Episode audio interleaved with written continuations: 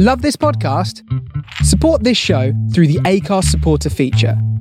It's up to you how much you give, and there's no regular commitment. Just hit the link in the show description to support now.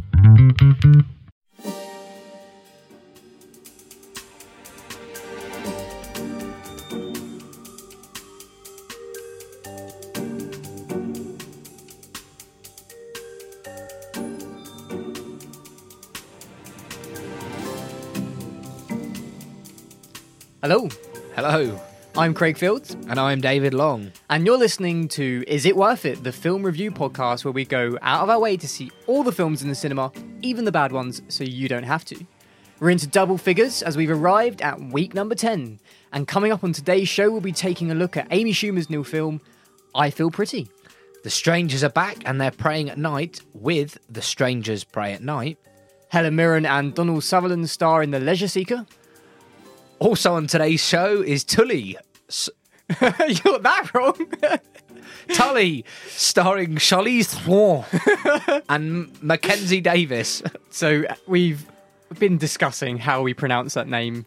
Charlize Theron, Theron, Theron, Theron. Theron, and we're going to play a clip. Yeah. Right now because this sums it up quite nicely. I want to hear it now. I go It's I go by intriguing. Charlize Theron, but it's the real pronunciation pronunciation of my last name is Tron, which is really hard for people to say. Yeah. Okay. well, I mean, I'm none the wiser. Uh, The guy, the poor bloke interviewing her, had no idea. No, he really didn't. So, for the purpose of the podcast, we'll refer to her as Charlize Theron. Or Yeah. Ther- it's Th- oh, I don't know. nah. Um, what else have we got coming up other than that ridiculously hard to pronounce name? Well, the final film we'll have coming up is uh, with Lily James, and she returns to the big screen after her performance in Darkest Hour. Lily has sailed over to Guernsey for the Guernsey Literary and Potato Pill Pie Society. Oh, what a difficult show. Charlie Theron, P- Potato Peel Pie Society. Oh, what a nightmare. Yeah, I think we'll um, segue over to uh, congratulations to somebody. Yes, we will. Uh, our good friend Paul Newbegin from the Pass podcast has got some fantastic recognition with an article in the Yorkshire Evening Post. It says Leeds foodie podcaster cooking up a storm with hit chef series. He's got over 30,000 subscribers to his podcast. Um, interviews top chefs, Michelin star chefs. It's called The Pass and it's well worth a listen. And congratulations, Paul. Well done, Paul. Um, so we're going to segue straight on over to our box office rundown, unless I've missed something out because you No. just gave me a. No, I think that's the second time you said about segueing. Uh, that was maybe in one of the previous takes. Oh right, okay. I just thought, have you been on a. Segway today? no, I haven't. I'd love to go segue. Oh, we should do it. We really should. Yeah. Maybe we can ask um, Cineworld. Yeah. anyway, it's time for our dramatic box office rundown.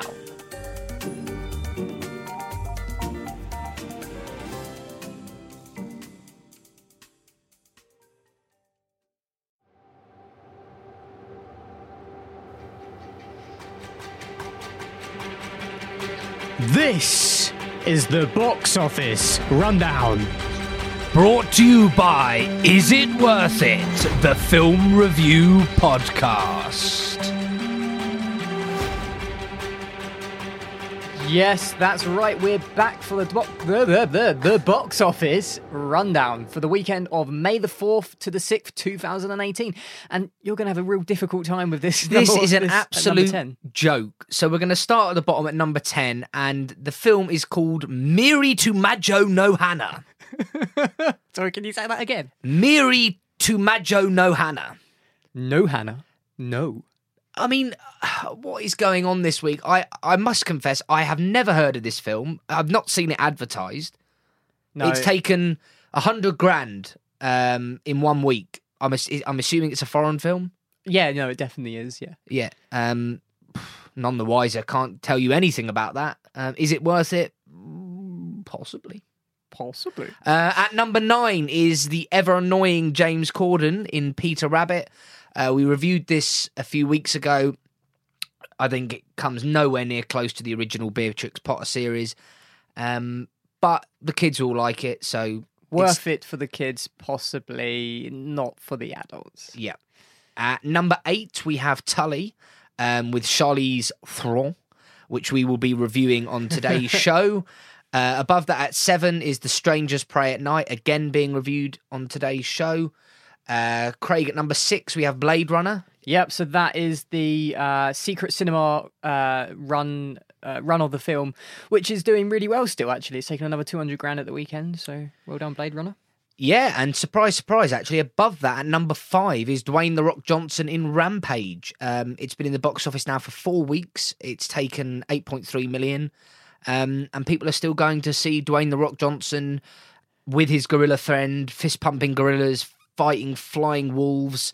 Oh, crazy. Buildings landing on top of them both. Um, I will say quickly that our friend slash foe, Mr. P.T. Barnum, has gone. Oh my god! Yes, I didn't even realize. The Greatest Showman, which was in the box office for a good 16 weeks, has finally gone. And I think that's probably because it's out on DVD, like now. Yeah, and I think it's actually literally left the cinema. Yeah, so and you it's available go and see it. So that poor woman who Yeah, had oh. been to see it 39 times, probably now 65 yeah, times, Yeah.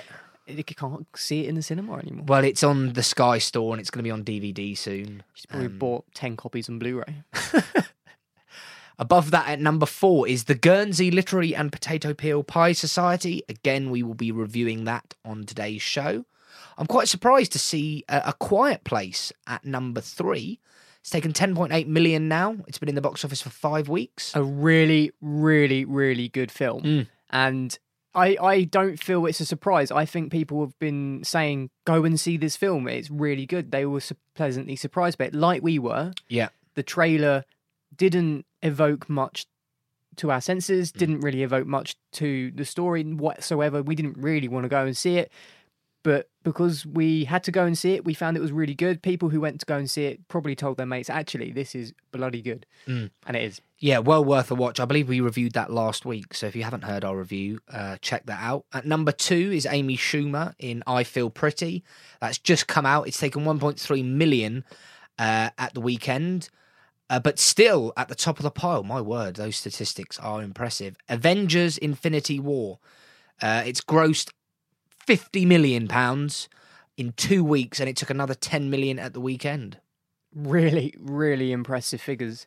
And it- Absolutely I smashing don't, it. I don't think there's any surprise there at No. all. I mean, when the first Avengers came out, it smashed box office, and and now it, it's just the new one is just smashing the box office even more. It's just incredible. Yes, and before I do the full box office rundown, there's a film that I reviewed last week that isn't in there uh, called Love Simon. I don't know if it's still in cinemas, but if you haven't seen this film, I 100% recommend uh, getting it on DVD when it comes out. Honestly, in my top five films since I've been doing this podcast, I thought it was fantastic, really worth checking out. And I'm upset that it hasn't done that well in the box office because I really thought it was a great film. Oh, it wa- it was a fantastic film, and I was pleasantly surprised as just to how much you loved it. Mm. Um, no, no, really good stuff. And when it does come out on DVD, we'll let you know, and you can go out and buy it. Absolutely. So, for the dramatic rundown, oh, I've got to say this again. At number 10 is Mirai to Majo no Hana. 9, Peter Rabbit. 8, Tully. 7, Those Strangers Are Back Again and They Are Preying at Night. 6, Blade Runner. 5, Dwayne The Rock Johnson fist pumping large gorillas. It's Rampage. 4, The Guernsey Literary and Potato Peel Pie Society. 3, A Quiet Place. Two, Craig hates when I do that. Two is Amy Schumer, I Feel Pretty. And number one, no spoilers here, Avengers Infinity War. he looks so terrified because I have the power to ruin it for everyone. But you won't. I won't. Um, Don't abuse your position. don't abuse my position of power. But if you haven't seen Avengers Infinity War, see it as soon as possible because the internet is full of spoilers and full of Infinity War memes and it's, it's impossible not to know what happened. So go and see it ASAP. Yes. Um. So, first film up on our list of films to review is I Feel Pretty with Amy Schumer. Did you know Cineworld have an unlimited card? Yes, I did because I have one. And so do I. From just £17.90 a month, you could too. See any film, anytime, as many times as you like. Get 10% off snacks and drinks, Exclusive preview screenings of upcoming releases. Terms and exclusions apply, but you can start enjoying your Cineworld card today by going to cineworld.co.uk. So let's kick off the show with our first review, which is I Feel Pretty. So this is starring Amy Schumer, uh, and it's about a woman who is seemingly struggling to to pursue her life ambitions uh, and has quite a uh, really bad confident or confidence uh, in doing and executing the things she wants to do in life um, until a moment happens within the film where she has a sickening blow to the head and wakes up transformed into somebody else. Or is it? Well, actually, to the viewer, it's not. She is still Amy Schumer. She is still Renee Bennett. And to us, that's what we see throughout the entire film. But to her, she's looking in the mirror and she's seeing somebody completely different. Um, and to me, personally, you have no magic from that. And they allude to the magic with uh, a scene in the film where she's watching Big, uh, where the little boy obviously wishes to be big uh, and then wakes up as Tom Hanks, um, which is obviously a fantastic film. And there's a lot of magic in that film. And I think I Feel Pretty loses that essence of magic by not showing us somebody else, maybe, um, or maybe showing when Amy looks in or Renee looks in the mirror, somebody else or what she's seeing. Yeah, absolutely. And I think that uh, that that could have made the film a little bit different, a little bit more magical. Yeah. Gives us a little bit more into the psyche of of of, of Renee and what she's actually seeing and why she's seeing it and why she's now got this great load of confidence inside of her because she's seeing something that we're not. Yeah, and her character, it's not only a newfound confidence, but it's an over the top confidence and it's almost an in your face arrogance. Um, and I think that's perfectly summed up with this clip here. You, you probably haven't been here before, but you have to wait in line and take a number. Oh, Yeah, right. I can I can grab it Oh, for you. thank you. Yeah, I just here. Thank you. And this guy just calls out like the number completely out of sequence. Okay. It's like a weird game of bingo, All right. but no one wins. So yeah, What's your number?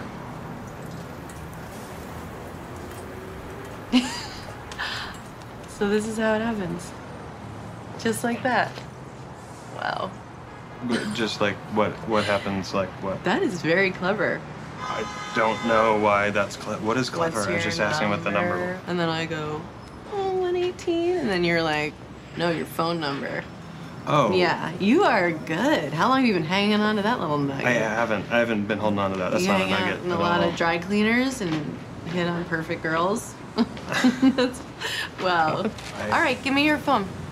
My phone. Give me your phone. I'm gonna give you my number. Are you still talking to Don't me? chicken Is this- out now, son. Here, come on. out? So in that clip, I think we get a real um, good idea of uh, Renee's new confidence, almost arrogance. Um, and like Craig said, so this transformation happens because she has a blow on the head, but there's also a scene where she flicks a coin into a mountain, uh, into a mountain, into a fountain during a thunderstorm. So as the viewer, we're not actually hundred percent sure why she's got this new confidence and why she believes she's suddenly beautiful. And that's actually the point because nothing has actually changed, only in her mind. So with this newfound confidence, we see a completely different character. Now, when I saw the trailer for this film, I was quite excited. Uh, I thought it looked quite good. And I think one of the main problems with the film is actually when you start to watch it, it feels like one long trailer. And actually, a lot of what is in the trailer is is a lot of the film. Yeah. Um, and of all the films I've seen so far since doing the podcast, this one made me feel really detached from the actual experience. So, in the sense that when I was in the cinema, I was very aware that I was in a cinema watching a film, like strangely aware that. So, I didn't feel immersed in the film. And I think the reason I felt like that is because everything about this film is OTT. So there is no subtlety about it whatsoever. So we know the message. The message is clear from the trailer that looks aren't everything, that looks don't define you, and that actually beauty is in the eye of the beholder. Um, but there's no subtlety about it. So when Amy Schumer's character Renee has this new confidence, it's so over the top.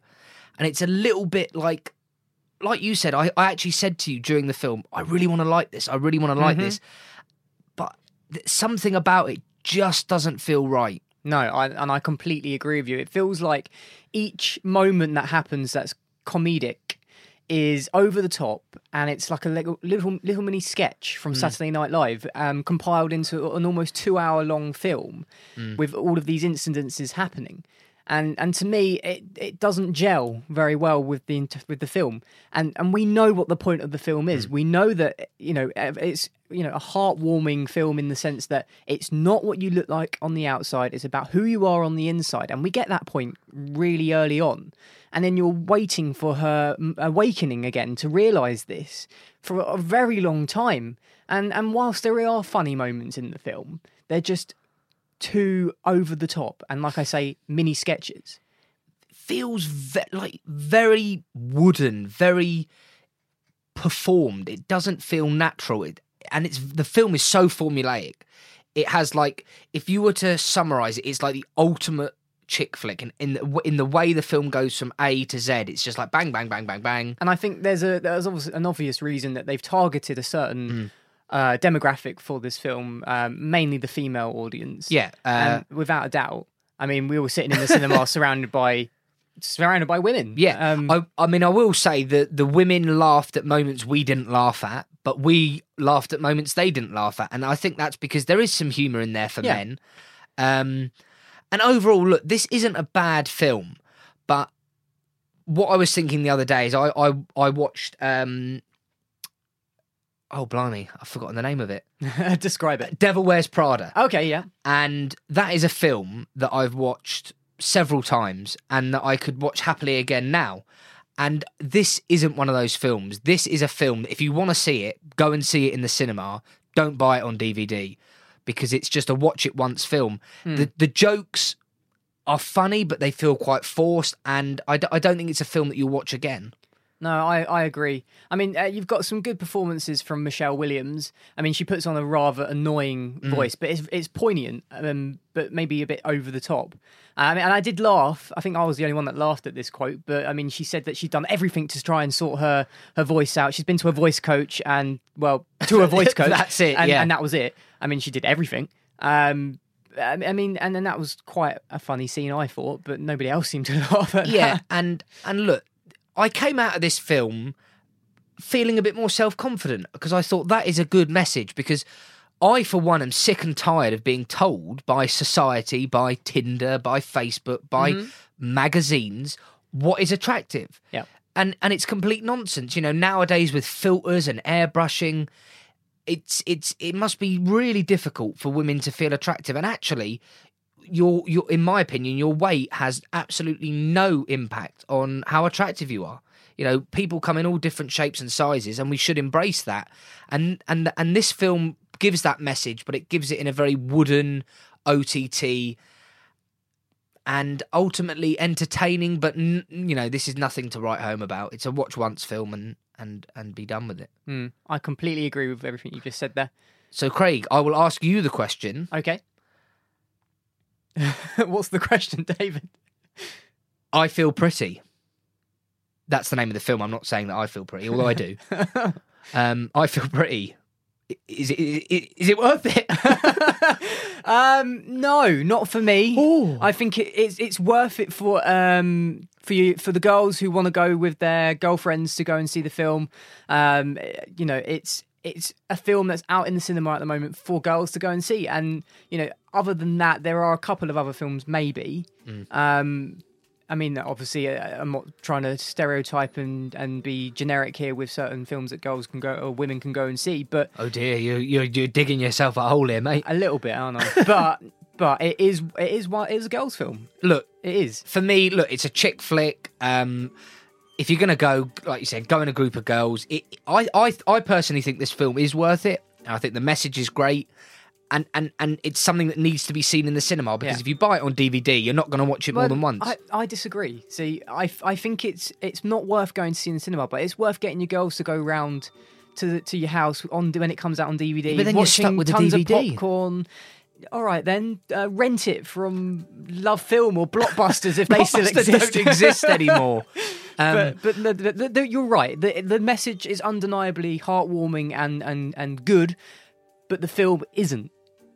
Essentially, yeah, couples could go as well. yeah. yeah. Um, it's a date night movie, maybe. yeah. Yeah. So for Craig, is it worth it? No. For me, yes. And we'll leave it there.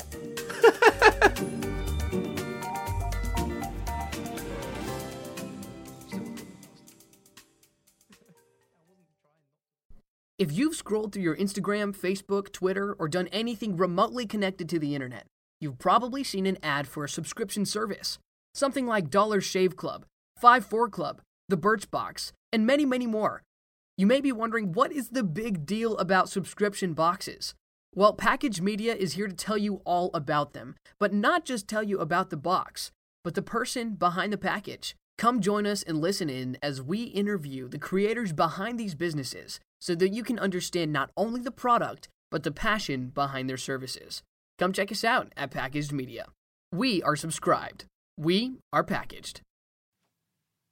We are now reviewing The Strangers Prey at Night. Uh, and the plot for this film really is very, very simple. It's about a family of four who go to stay in a mobile home park, so like a caravan park, um, for the night because the daughter um, of the family is about to go off to boarding school. For reasons unbeknown, really. I think she's being sent to boarding school because she's a bit of a nutter. You know, she's a very OTT, you know, I'm 16 and I'm smoking and I'll do what I want, that kind of character. So the family goes to this mobile home park. Hmm. Um, they're going to stay there the night. She's then going to go off to boarding school and everyone's going to live happily ever after. The mobile home park is run by their alcoholic uncle Nigel. Marv. Uncle Marv. Marv- Uncle is it Marvin. Marv? It is Marvin, yeah.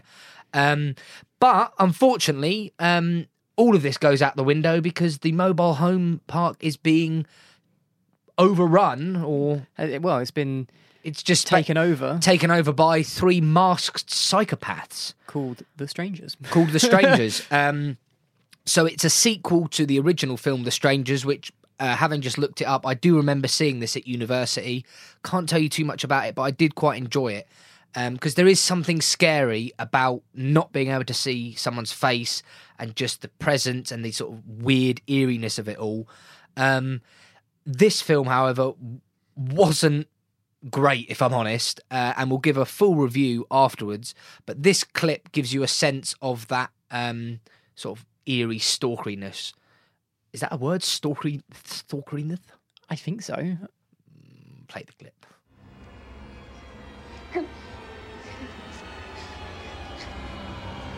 Hello. Hello? Hello? Hello? Mom. Mom. Mom. What do you want? Hello? Hello? Can you hear me? I need to report a murder. Hello? Can anyone hear me?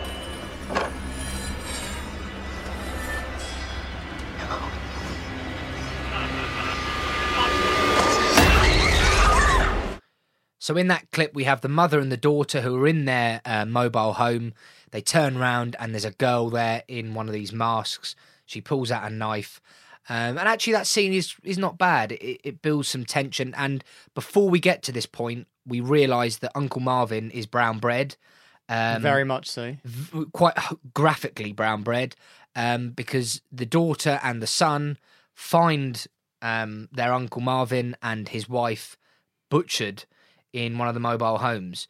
Um, so that's where we're at with the film. So two people are dead. The other people are now being stalked. What What did you think of of this film, Craig? So, uh, in my opinion, this was a a better film than Winchester. Hmm. It was a better film than uh, Insidious Two, or no, it was Insidious, Insidious, the last In- key. Insidious, It the was about Last the eighth Key. Insidious. Oh yeah, that's true. Um, but however, it didn't really. It didn't scare me. It built up some tension every now and then. That clip certainly built up some tension, and I thought that um, Kinsey, played by Bailee Madison, she did probably one of the mo- the best, the better jobs um, acting in this film. She definitely brought the scared girl element to the film, and and did so in a very good way. Um, but the rest of the cast didn't really I don't know, didn't sell it to me. And I'm not a horror fan in the sense I can that I can watch them. I'd love to make a horror film, but I don't think I could actually. I could. act- I can watch them, and and this one, for instance, didn't scare me at all. Like there was nothing scary about it for me. There was there was maybe one moment that I jumped, and that might have been one of them. Yeah. Um, But it's similar to to Winchester, isn't it? You know, every everyone jumps in the cinema if there's a huge bang out of nowhere, and there was a bit of that in this film. yeah, Um, the the main problem with this film isn't the plot. The plot is It's- it's- yeah, you're right. it actually. isn't actually that unbelievable. You know, No. they go to a mobile park. Uh, park I can't speak. a mo- mobile park. a mobile home park. Let's it, call it a caravan park. It's easier. Um, and they're produ- p- pursued by psychopaths. You know, that's not actually that unbelievable. No. The problem with it is, is that there's nobody else in the film. No, and the characters, um, as you well would expect in a horror film, are somewhat flawed. But these characters are impeccably flawed in the sense it's just so ridiculously stupid that the things that they do. Yeah. Uh, and, and and in most horror films, pe- the, the, the, the characters in the film do stupid things, or or you're screaming at them, just do it, just do this, just do that. But in this film, it just seems like you're doing that a lot more. Yeah, so the the start of the film is unbearably slow, unbearably slow, really quite dull because it's just the four, it's just the the mum, the dad, the daughter, and the son. Then they drive to this uh, mobile home park, and there's that ridiculous scene where so they've they've set off in beautiful sunshine, and you know by the time they've got to the uh, the place where they're staying, it's dark and foggy, you know, just to build that tension. And there's this ridiculous scene where they're driving into the into the place where they're staying, and it goes on and on and on. We have shots of the car from the front, shots of the car from the back, shots of the car from the woods, and it's like, okay, we get the idea. They're in a remote place. Then they get to the um to the mobile home park, Well, the office for the for the park. and and there's no one there. There's no one else staying there. There's no security. It's just completely deserted, other than the three masked psychopaths. And as the story unfolds, you know, it's a typical slasher chase. But there's some really stupid bits in this film. I mean, the family, some of the decisions they make, every decision they make is wrong. Uh, and you feel like, well, actually, you deserve to die. Mm. and it just gets even more bizarre gets- with the 80s and 70s Yeah. music that's being played at, the, at each moment where they may or may not get murdered. Yeah, so for some reason, the people with sacks on their head and masks like listening to 80s pop music. You know, Bonnie Tyler is definitely a, a tune they seem Bonnie, to so really you know, love. you've just got Bonnie Tyler playing in the background while someone's running around aimlessly with an axe. It, it's bizarre. It is bizarre. it is really, really Um, bizarre. Look, is this film entertaining?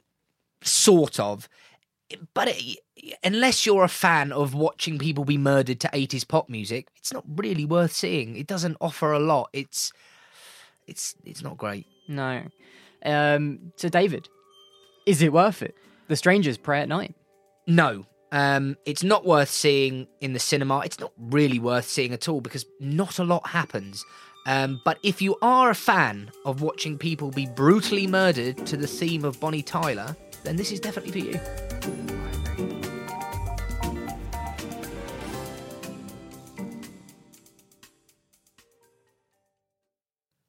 So we're going to be taking a quick and brief look at The Leisure Seeker. Uh, so this is starring Helen Mirren and Donald Sutherland.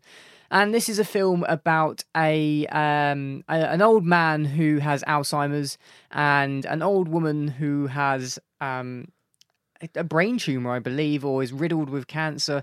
Um, and and obviously, it's a very difficult subject to broach um, as a film. And as a film, is it going to be any good? Is what I was asking myself throughout most of the like halfway through the film. I'm thinking, is this going to be? Is this going anywhere? Is this going to be any good? And there are moments within the film where are that are really beautiful and quite profound and um and really quite funny as well. But there there was something very off about this film. Um I mean from the start it was very very slow at picking up the pace and it was very uh it just meandered around certain things that were going on. So the Alzheimer's was something that Helen Mirren's character really didn't want to uh didn't really want to be able to what's what's the word that I'm looking for? She didn't really want to take it in or believe this Mm. was happening. And so what they're doing is basically taking their leisure seeker, which is um, their Winnebago uh, camper van, on a journey to uh, Florida. Some uh, and when they get to Florida, they're going to look at uh, Ernest Hemingway's house and take a little look round because it's something that um, Donald Sutherland's character really wanted to do before he dies, essentially. And this on along the journey, there's there's you know lots of things that happen that test them on their journey and test uh, Helen Mirren's characters resound for somebody who keeps forgetting where they are and who they are, and that he needs to go to the toilet, and that he's you know he's he's really badly losing his faculties, and there is again there is something off about it. There, the, the, I, I think it's the script, and I think it's the dialogue. I I don't think it's the delivery because Helen Mirren isn't bad in the film. Donald Sutherland portrays a man with with arthritis really well. Arthritis. Uh, arthritis. it's not that arthritis is funny. No, Alzheimer's. Sorry. Um, I know we shouldn't laugh, but it's like he's got arthritis as well. I, poor I mean, he might do. Um, Um, but no, it, there is something very off with, with the way that they portray, it. and I think it's the it's the comedic moments within the film, um, and the way possibly that Helen Mirren, Mirren portrays an American as well Mm. is slightly off. I mean, what I'll say about this film is I haven't seen it, and it's it's to be honest, it's not something that I'm I'm overly keen on seeing. Um, is that because of the subject matter? it, really? Yes. Um, I mean, I think films like this need to be made Hmm. um, because uh, Alzheimer's and cancer are obviously two terrible things, and everyone knows someone uh, that's been affected by one of those two things, and and and it's important to raise awareness uh, and and and things like that. It's just not necessarily something that I'd want to go and see, um, be- because of the subject matter. Um, I just think it's for me personally, it's not my idea of an enjoyable um, trip to the cinema. No, it it it's not entertaining. Yeah. It's it's not light-hearted. It's very serious actually, and it ta- it does take itself very seriously. There are those slight comedic moments, but I didn't find myself laughing at them because of Mm. the subject matter. Because I mean, you obviously you do need those moments in You there have to have because comedy, in, yeah. because in in life you can you should laugh at some elements of it. I mean, there are going to be moments where you where you laugh at something that somebody says because you know they've forgotten where they are. I mean, and and Yeah, I mean, yeah. and uh, the way I'm saying it doesn't seem to be coming across right. No, I but- know- I know- I know you exactly know, you what know you what you know what I mean, don't you? I mean, and and in, in the film they try and do that, but it just doesn't work. And and and if unless you've read the novel of which this film has been made from, you may not want to go and see it. You may have read the novel and think, actually, I would like to see this portrayed on the film on, on the in the cinema, and I think that'd be a reason to go and watch it. Now, it has gone out of cinemas, I believe, only just. So, is this film worth going to see or or seeing at any point? I think yes, if you have been somewhat aware of the film and you've seen a trailer or you've read the book and you want to know you want to see a bit more about it then yes but if if you don't know anything about it and the first thing you're hearing about it is on this podcast then i don't think it's a film to go and see it's nothing to shout home about Thank you. that's that's the end of that review uh, so we're going to go and segue on to uh, one Why of our do you keep next mentioning bloody I don't know. I really want to have a go on a segue, and I think that's what it is. sake. We're gonna we're gonna scoot on over to our next film, which is Tully.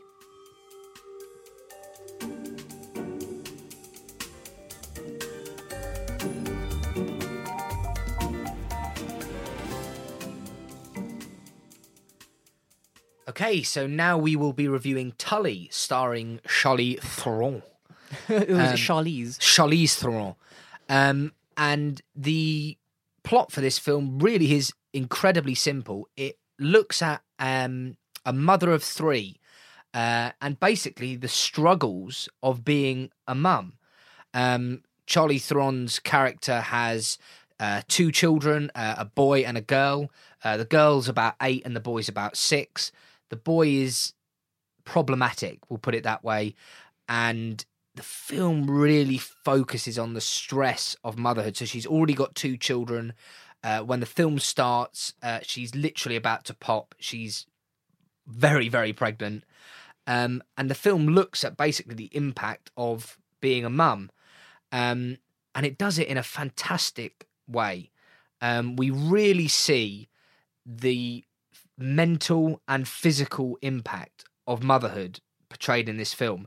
And as a man, um, we often really, well, I often, you know, really overlook this and what a woman has to go through. Nine months of carrying a baby, then the birth, and you know, and then after that, everyone's like, "Oh, beautiful baby, how wonderful!" But you've got years and years of, of raising this child, and in the in the first six months, it's all vomit, poo, nappy changing, sleepless nights. Yeah.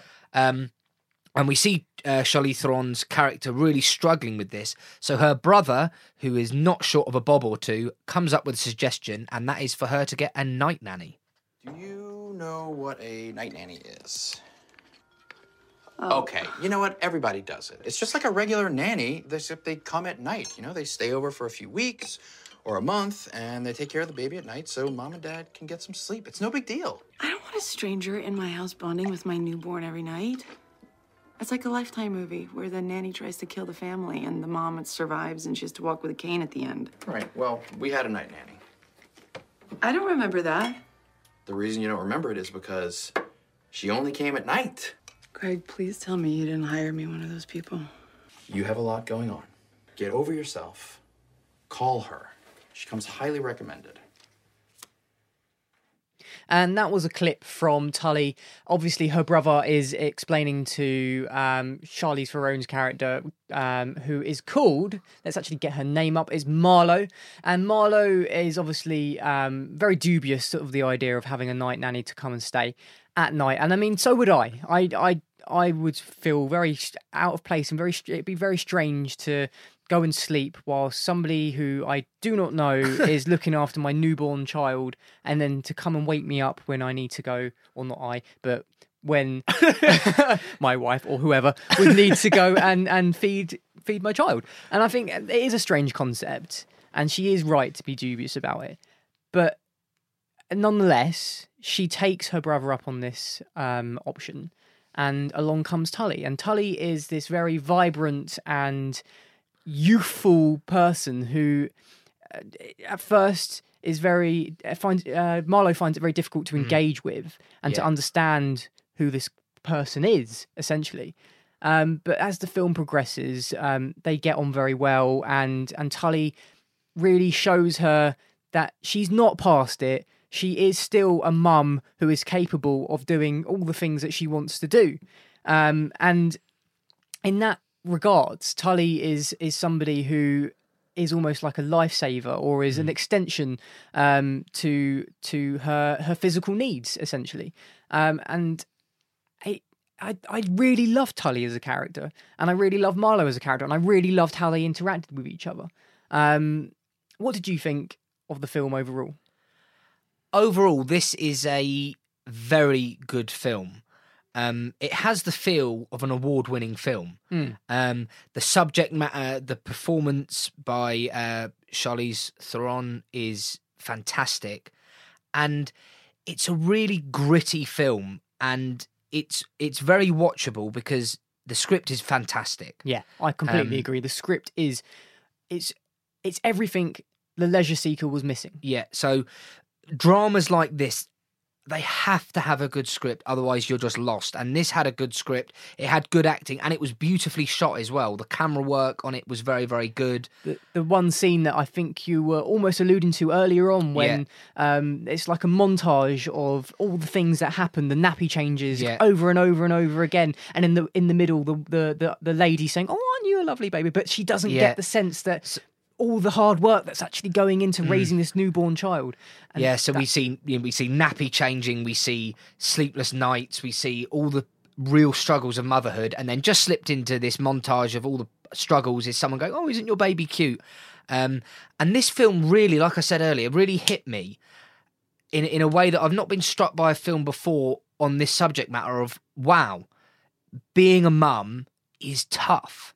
Hmm. How you know physically Uh, and that is explored as well. You know, when um, Tully arrives, the camera very cleverly zooms in on her perfectly thin and toned body, and Marlowe is looking at that and obviously thinking, "Oh, you know, I used to be like that, but she's had three children, and having children has a massive physical impact on a woman's body, and it's a it's a huge sacrifice. And I think this film has a brilliant uh, subject matter, um, and it's explored in a very very unique and ultimately quite intriguing way. Yeah, and I mean that we don't want to say any more, Mm. otherwise we would absolutely spoil the film for you. Um, which it comes to the to to the end of this somewhat review because this film, I'm just going to go out and say it, is so worth going to see in Mm. the cinema, and it's so worth going to see right now because I don't think you should wait for it to come out on DVD. I don't think you should wait till it comes out on streaming services. It's something you should go and see in the cinema, and you should go and see it right now. Um, it's brilliant. I really, really love this film. Um, it's as Love Simon is up there in your top five films that you've seen so far. This is up there in my top five films that I've seen so far as well. Um, and I really connected with it. I really, really did, and I thought it was beautiful. I thought um, the twists and the turns were just fantastic. Um, yeah, go and see it. Yeah, I totally agree. This is a very good film, uh, and I, I agree with Craig. It's you know don't wait for this to come out on DVD. Go and see it in the cinema um, because it's thought provoking and it's conversation provoking as well. You will come out of this film and you will want to talk about it afterwards. It's a fantastic film, uh, and the two uh, children who star in this film, and I'm not 100 percent sure of their names. Uh, Jonah is played by Asher Miles Fel- Felissa. Felicia. Asher, Asher Miles Felicia. I tell, why is there no simple a- na- Actors need to have normal. they- why can't he just be called easy Bob names. Smith? But the the the little boy who plays Jonah, uh, Asher Miles, let's say Felissa, watch out for this lad. Uh, he was stunning. Yeah, he Um, was really, really good, wasn't he? When Abigail Breslin first came onto the big screen at about the age of five or six, I said to my dad when I was in the cinema, "Watch out for her. She'll be big. She's gone on to be a big Hollywood name. This lad will as well. Uh, watch out for the name and go and see this film. It's great. Sorry to waffle on, No, no, no. Um, but I did want yeah. to give a shout out to that little lad. I thought he was great. No, he was. Um, so yeah, that's our review of Tully. Uh, we're gonna go and review our last film now, which is the Guernsey Literary and Potato Peel Pie Society. What a mouthful! This podcast has been so difficult for. Names. I mean, look at words. the, look at her name. Say that one. which one? Emmy's name. Where am I looking? Emmy's name. Oh, There. that one. Uh, Maddie Dixon Pariah. Pariah. I, I thought I did that quite well. Yeah, just tough. just really difficult. You know, I just wish people's names were simpler. Let's see how how many times can you say the potato potato peel pie? No, I can't even say it. The, the, potato, Guernsey the- literary. That's it. The Guernsey Literary and Potato Peel Pie Society. The Guernsey Literary and Potato Peel Pie Society. The Guernsey Literary and Potato Peel Pie. Uh, uh. We'll probably cut that out. It's just you having a breakdown.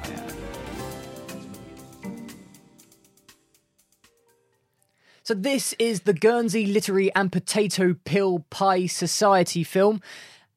Wow, what a title! Um, And how do we arrive at that title? Well, this film is about a a woman who, in her own right, wants to become a writer and a very successful writer. Now, under a pseudonym, she writes during the war, and these these books are obviously pro uh, United Kingdom or Brit- uh, Britain winning the war, um, and to encourage people to, to par- partake in the war and, and keep morale going and and um, and whatnot. And and she's very successful under that pseudonym, but she doesn't want to be that person anymore. She wants to be herself, and she wants to get her teeth into something that's going to really, you know, define her as a person as well as the people that she's going to be writing about.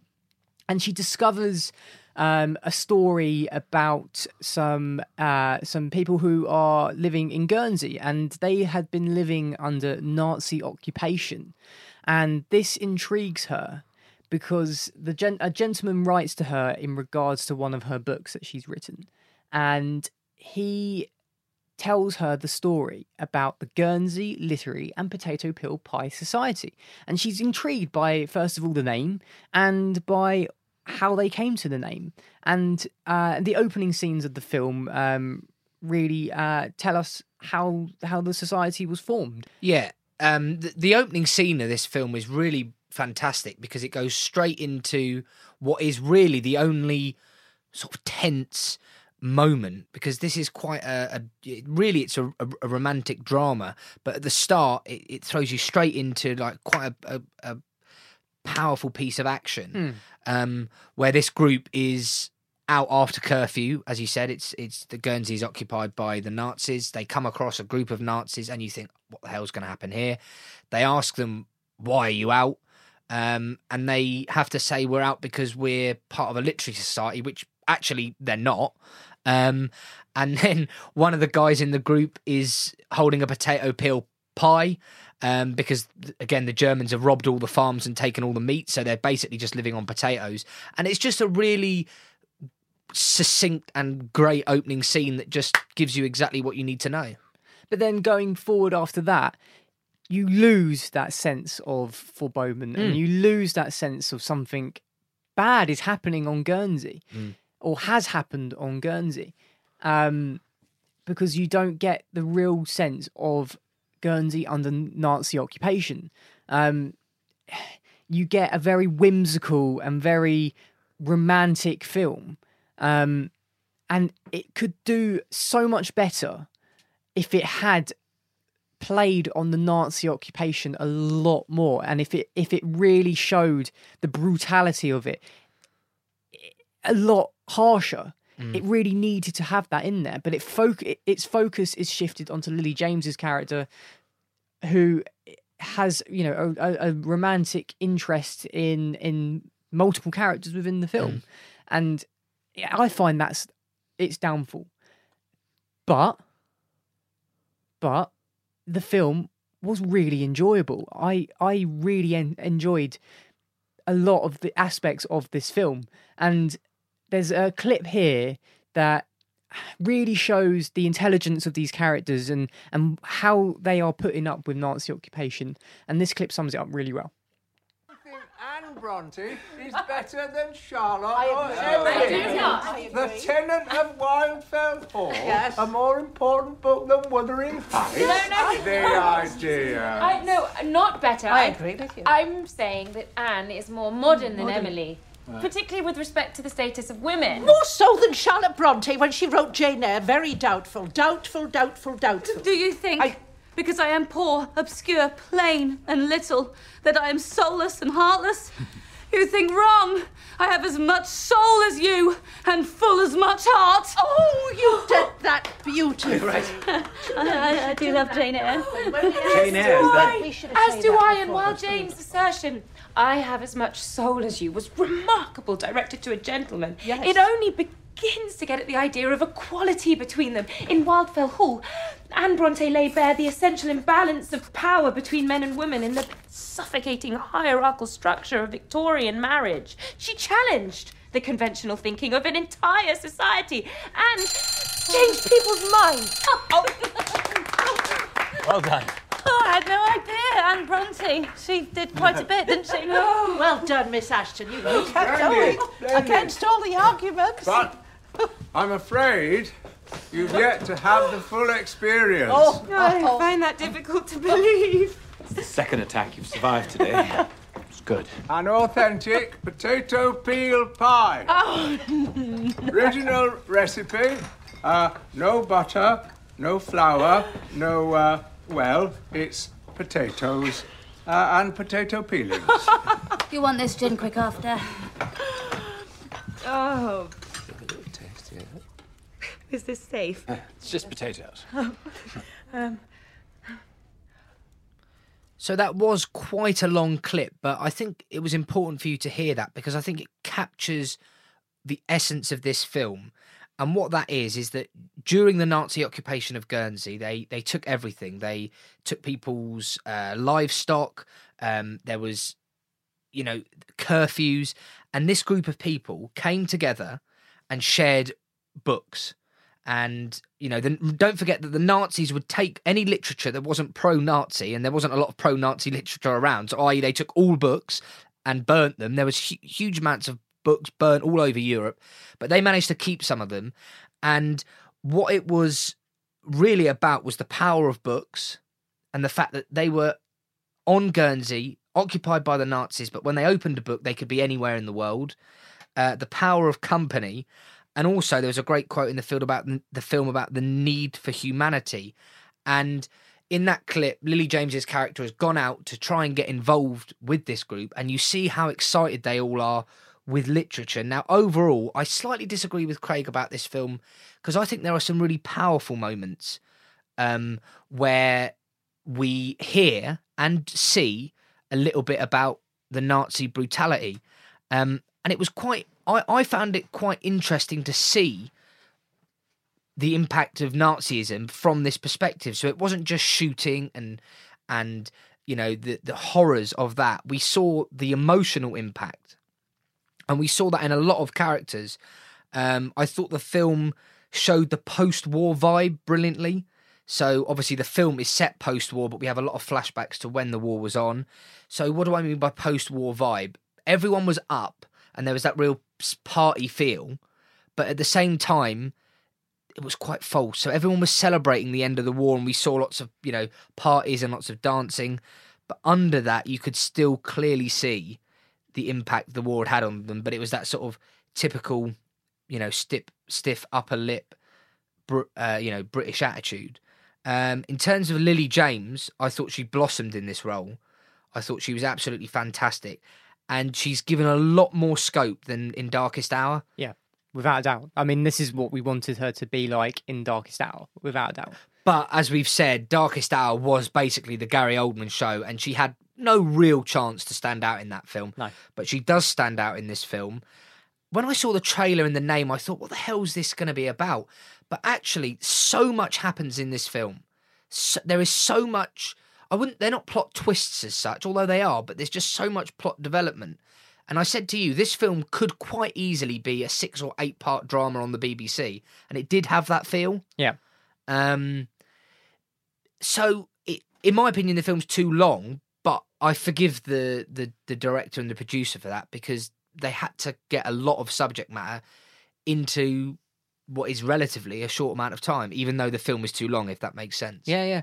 And I like the fact that you disagree with me on on the brutality, and and I like that you see it from the other angle, and I I agree with you on that actually. Mm. But I still feel like the elements where they do touch upon the brutality, but with the flashbacks and, and whatnot, they could have taken it that step further. I mean, there's a scene where they're marching down the streets, Mm. and uh, one of the characters is screaming at them, Shame on you. Shame, shame, on, on you, shame on you. But the Nazis don't do anything about it. The police step in. Yeah. There, there would have been, without a doubt, some sort of Nazi They would have shot them, interference. there would have been, and and that's where I feel that the film it lets itself down a little bit. That they they should have shown the true nature of what happened, and But we- which we- no we but we do know We do- that this is a fictitious film, Mm. and we do know that this the, these these aren't based on true events, other than the fact that Guernsey was um, occupied during the war. Yeah. Um, but there, there, there is, there. I, I, it's amazing how much I disagree actually, because often films that are about World War Two, about Nazis, show you quite vividly and brutally what the Nazis were about. But this showed a different angle, which I found really quite hard hitting. One of them was uh, one of our main uh, protagonists, uh, Dawsey Adams, or Dawsey Adams, Dawsey Adams, Dawsey, uh, who's a male pig farmer. The Nazis come in and take all his pigs and throw potatoes at him and say, "You've got to grow these now." You know, and again, though, it wasn't, and that's not that's not un- brutal though. Do you know? but it was see brutal though because that's his livelihood. Yes, yes, but and they've the just way- robbed all his livestock. But the way it it came and the way it happened and the Mm. way the way they just chucked a potato at him, it didn't feel how it should have unfolded. Do you see what I mean? Do I you- understand what you mean in the sense that throughout the whole film, there wasn't a single Nazi that stood out as really horrible.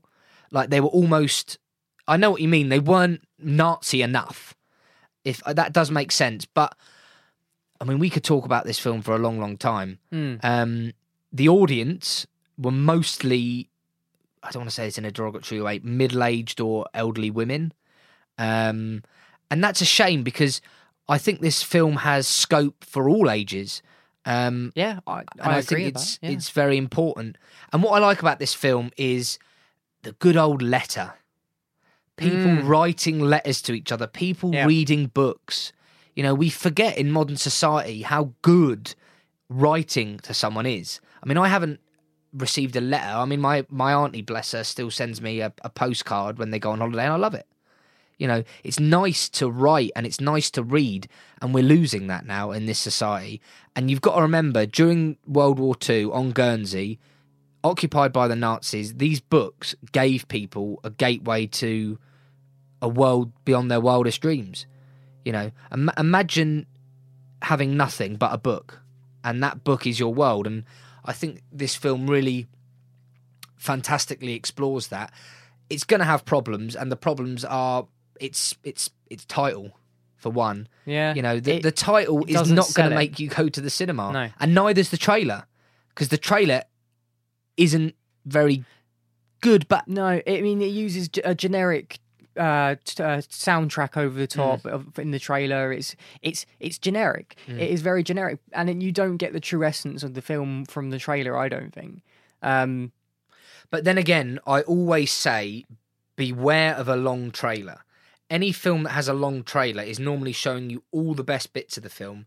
Whereas, to be fair to, to the trailer for this film, most of the key elements of the film weren't shown in the trailer. The film was a completely different film to what I was expecting. Mm. Um, but I just think, was it in the box? Where? Yeah, it's five in the box office, wasn't it? uh, let's have a quick look. Let's have a Um, sneaky peeky at the uh, box office again. Uh, Four. Four. Yeah. Um, so it's taken 4.3 million and it's been out for three weeks. Um, so it's doing a little bit better than than I than I thought actually. Um, it found it's found its audience. Yeah. And I think it's finding it's slightly broadening its audience as well with people perhaps like us uh, who are taking their mums or going with their mums and uh, I mean I definitely would love to take my mum and my nan to go and see this Mm. without a doubt. I think they'd both really really enjoy it and I wouldn't mind going to see it again because I did enjoy the film despite my reservations about the things that I didn't like about the film, it was still a really good story, and it was still something that I really highly enjoyed. And I feel, I still feel, whilst it was too long, as you say, it it didn't dip in in the sense that it didn't slow down too much and get you disinterested. It kept you going, Mm. and I and, and I liked it, and and I'm getting, and so did you. You liked it more Yeah. than you expected, didn't you? So- um, oh, mo- oh, most definitely. Uh, I liked it a lot more than I thought, but I, I understand where you've come from. It's almost like there's there's everything there, and it gives you everything that a good film should be, but it just doesn't take the leap. It, yeah, it, it could have been a bit more adventurous, and it's it, it's good, but it's it's nothing more than good. Mm. And, I, Um, and I think you're right. It could have made a very good BBC six part drama. Oh, most definitely. You know, this, because there is so much to explore here, because this isn't really about the war at all. This is about the impact of war on the human spirit. Hmm. And there's some great acting performances, and there's a couple of brilliant scenes where we see the impact of losing loved ones. Um, because this has been quite a long review, but this film is more about the emotional impact as opposed to the physical. So we don't see a lot of violence, but we see the effect that violence has on people. You know, I can't imagine what it was like to live through the war, and um, you know, this is this is a, a solid film Definitely. with a, with a with a very difficult name. So, David, the potato peel, no, the Guernsey potato peel. No. No, the Guernsey Literary and Potato Peel Pie Society. Is it worth it? Yes, I think this film is definitely worth seeing. Um, look, it, it has its faults, it has its flaws. Uh, Lily James is superb, um, and overall, it's a thought-provoking film, and I would recommend seeing it. Excellent. So, that's the end of week number 10 of Is It Worth It, the film review podcast. Where we go out of our way to see all the films in the cinema, even the bad ones, so you don't have to. Blah blah blah blah. Blah blah blah blah. Um, yeah, thank you very very much for listening. Um, like we've uh, alluded to, we have got some exciting news coming up, and we're we're really looking forward. I think we that. can probably announce as we as you heard previously in the show we have struck up a lovely partnership with Cineworld Hemel Hempstead Mhm. um, which is the cinema that we go to pretty much all the time to see these films and um, hopefully, we'll be getting some cinema tickets to give away to our lovely listeners. To uh, but but how can you get hold of those tickets, David? Absolutely. So, like I said, we will be giving away some free cinema tickets, but we will be giving them to people who engage with the show. And you can do that by emailing us at mymailisworthit at gmail.com or drop us a tweet, uh, message us on Facebook. We're on Instagram. Um, swipe right for me on Tinder, like I said last week. Um, yeah, do any, get any updates on that? well, it's it's it's it's it's still Work in progress? It's it's very slow. I told you a mathemat- I was speaking to a mathematician who assured me that the law of averages suggested that if I swiped right a hundred times, I would find three partners. So either the law of averages is wrong, which it isn't, or I'm that ugly that I am defying mathematics. so that's the conclusion for that. So I yeah, just don't think you swiped enough. I, I, I- trust me, I, I swipe enough, mate. Don't worry about that. Um, so yeah, please do get in contact with the show because we want to give you free cinema tickets. Um, and yes, next week, Craig, what have we got coming up next week? So next week we are taking a look at Entebbe. Uh, we'll also be taking a look at Breaking In, Life of the Party, Sherlock Gnomes, and Deadpool 2. Yes, so that's a fairly strange selection of films.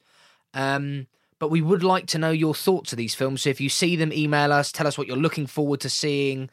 What we're saying is get in contact with the show, particularly if you are our Japanese listener. But we'd like to know what your opinions are on the films that we've reviewed this week. So that's hmm. I Feel Pretty, The Strangers, Leisure Seeker, Tully, The Guernsey Literary and Potato Peel Pie Society. Get in touch and tell us what you thought of the films. Did you agree with us? Did you disagree with us? Did you think I was completely wrong about the Guernsey uh, Literary and Potato Peel Pie Society, as David disagreed with me? Um, but in a good way.